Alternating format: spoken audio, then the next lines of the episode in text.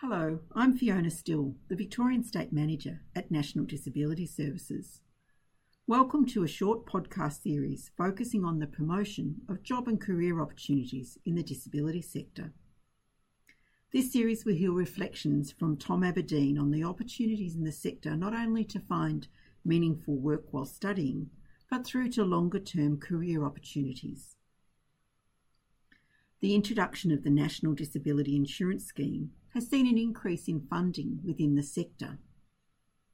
It allows people with disability to set goals and to pursue them in all aspects of their life. This in turn has seen an increase in the demand for services and in the development of new career opportunities. Tom has been working on a workforce promotion project in Victoria, looking at the breadth and depth of opportunities available. In this podcast, he will reflect on his time working as a support coordinator. Hi, my name is Tom Aberdeen from National Disability Services, otherwise known as NDS, and this is just a short presentation on my experiences in the disability sector. So, I've been privileged enough to work in lots of parts of the disability industry, and that included a short stint as a support coordinator. So, for those of you who don't know, I'll tell you a little bit about the role. Support coordination is a title that's only come into being since the NDIS, that's the National Disability Insurance Scheme, has started.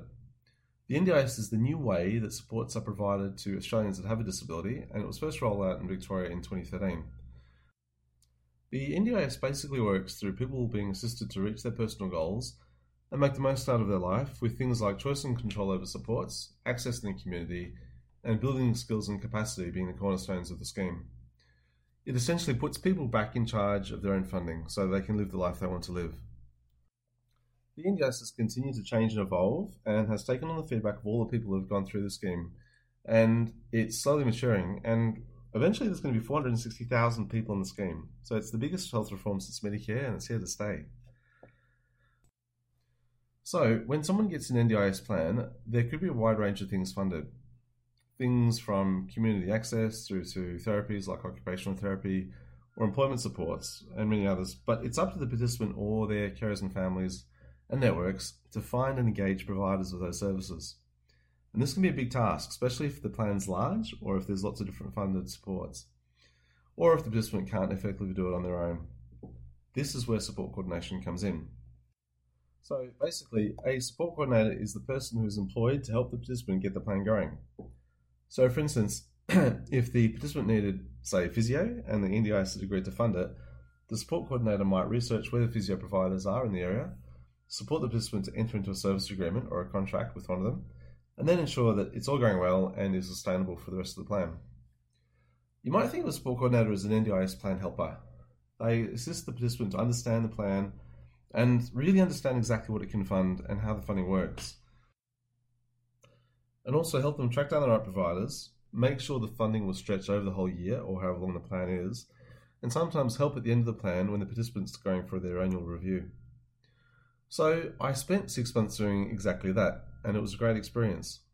One of the great things about the NDIS is that many people using the scheme have probably never had supports before, and it had opened up all of these new opportunities to all these different individuals.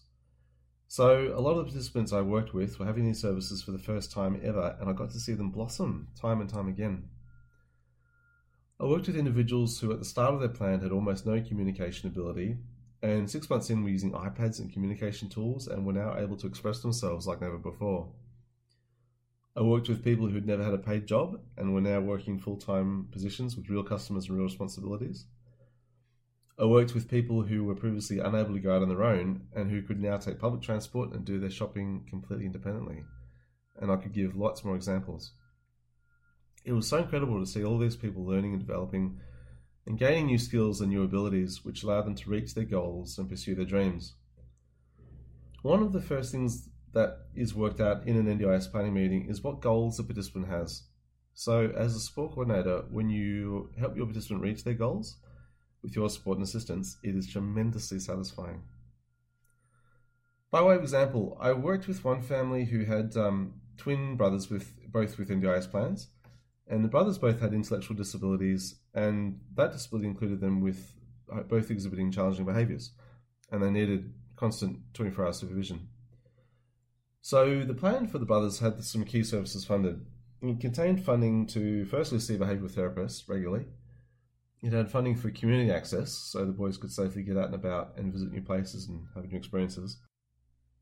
It also had some short term accommodation funded, and that meant that the boys could go away every now and again for a few days, which helped in a couple of ways. It gave them a change of scene and it gave them a chance to work on different skills and different environments, but also gave their parents a bit of a rest as well.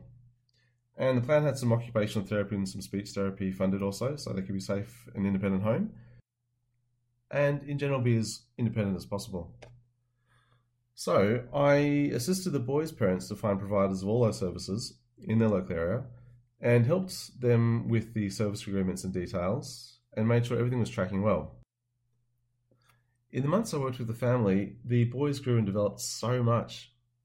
Their behaviours decreased and they started to be easier to work with and happier at home. The OT and the speech therapist recommended some equipment and some adaptations to keep them safe and help them communicate. They had a weekend away every month, which gave their parents well and rest and some time to make their own. And this meant that the parents' stress levels decreased and the boys were more content, and the families were able to reconnect and make some great progress. It was so nice to see the change in everyone that occurred gradually. I could see these services and my assistance in helping access them was making a real and tangible difference in the lives of every member of the family. They experienced a really, really tough road, and accessing the NDIS was a life changing event for them and it really was a privilege to be part of that journey. Support coordinators can come from a variety of backgrounds, and there's no one mandatory qualification. They welcome diversity. I worked with people from nurses through to OTs, physiotherapists, and employment and other backgrounds. And the agencies that employ support coordinators will always help you to understand the NDIS if you've never worked in the space before. Support coordination offers a professional and competitive salary and you'll find yourself in teams of terrific individuals who, like you, are there to make a difference in the lives of the people they support. So it's a job where you get to help people grow, help them develop, help them pursue their dreams and achieve their goals, and generally help them to live a rich and full life. What could be better? So, if you're interested in learning more, please have a look at www.carecareers.com.au, which has loads of information about working in the disability sector, including support coordination and other roles. And for job opportunities, have a look at Ethical Jobs, which specializes in jobs in the human services industry. And there's lots of different roles available. Support coordination is a growing industry like all the other parts of the NDIS, so I highly encourage you to check it out. Thanks, Tom, for sharing that story about the impact of support coordination. Support coordination is a new and emerging capacity building support within the National Disability Insurance Scheme it's one of those areas that we will see growth in and development in as an area of practice.